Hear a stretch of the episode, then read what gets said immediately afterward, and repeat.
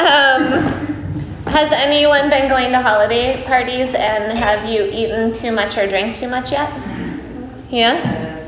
Yeah? Combo of both, which is the worst combo, right? That's the worst combo. Then you're like, oh no, it's in both directions.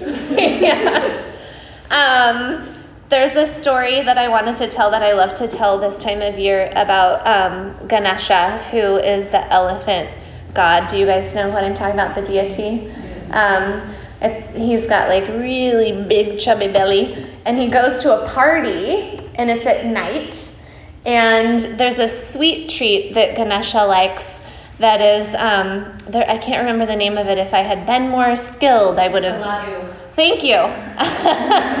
Wait, say it again. Ladu, A L D O. Ladu. Mm-hmm. That's Ganesha's favorite treat.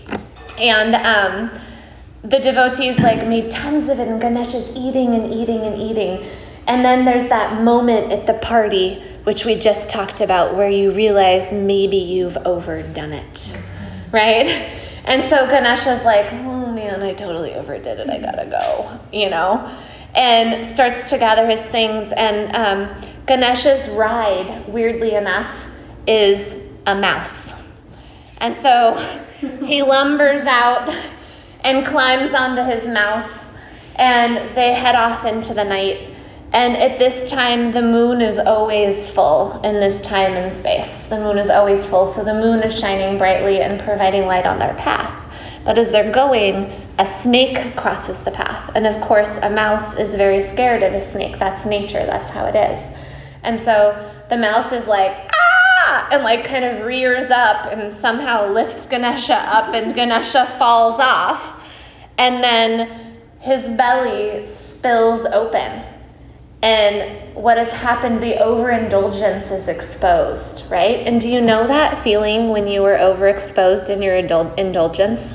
Do you know that feeling? It's like the worst feeling. This is me after drinking too much. I'm like, who was there?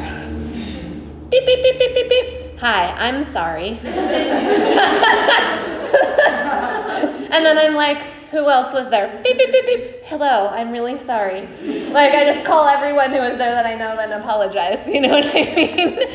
Um, and so Ganesh is laid bare in this way that feels really familiar to all of us.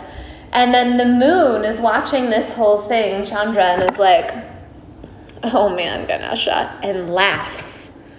And laughs at Ganesha exposed in the vulnerability. It's like that friend who you don't have to call the next morning because they called you and were like, dude, what happened to you last night?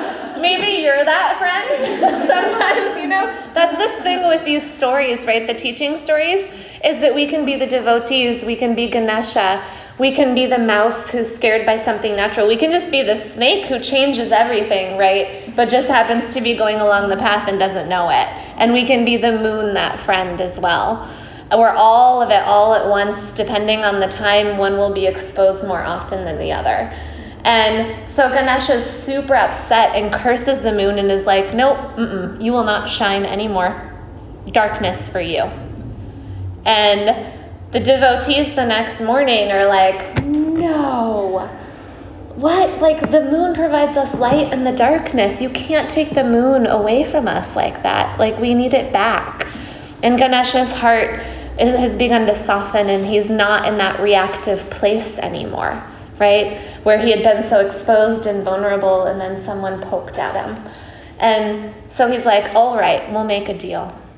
And so the moon then isn't full all the time, isn't shining bright and full anymore, but then now has phases where it will be dark sometimes and then move towards fullness.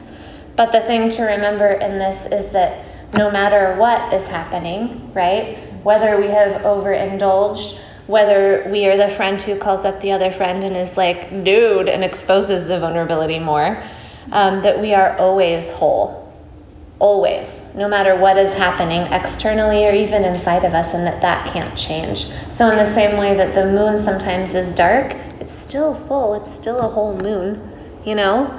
Um, and then uh, that's I don't know. There's like a lot of teachings from this story, but that's what I'm interested in this time of year. Is that in our humanness, there's a conversation we can have of like with our own desire, right? With our own over- tendency to overindulge or underindulge, because that's the other end of the spectrum. Are we allowing ourselves to feel joy, right? To take in what is offered to us in our life, and then can we not punish ourselves when we let go over, right? and don't feel not don't do the I'm sorry phone calls. You know, know that you're whole and loved no matter what. That's how my stories always end. no matter what the story is. Um, that being said, we have some core work on deck today. I feel bad for you guys now. We'll see what happens. Okay, bring your hands to heart center.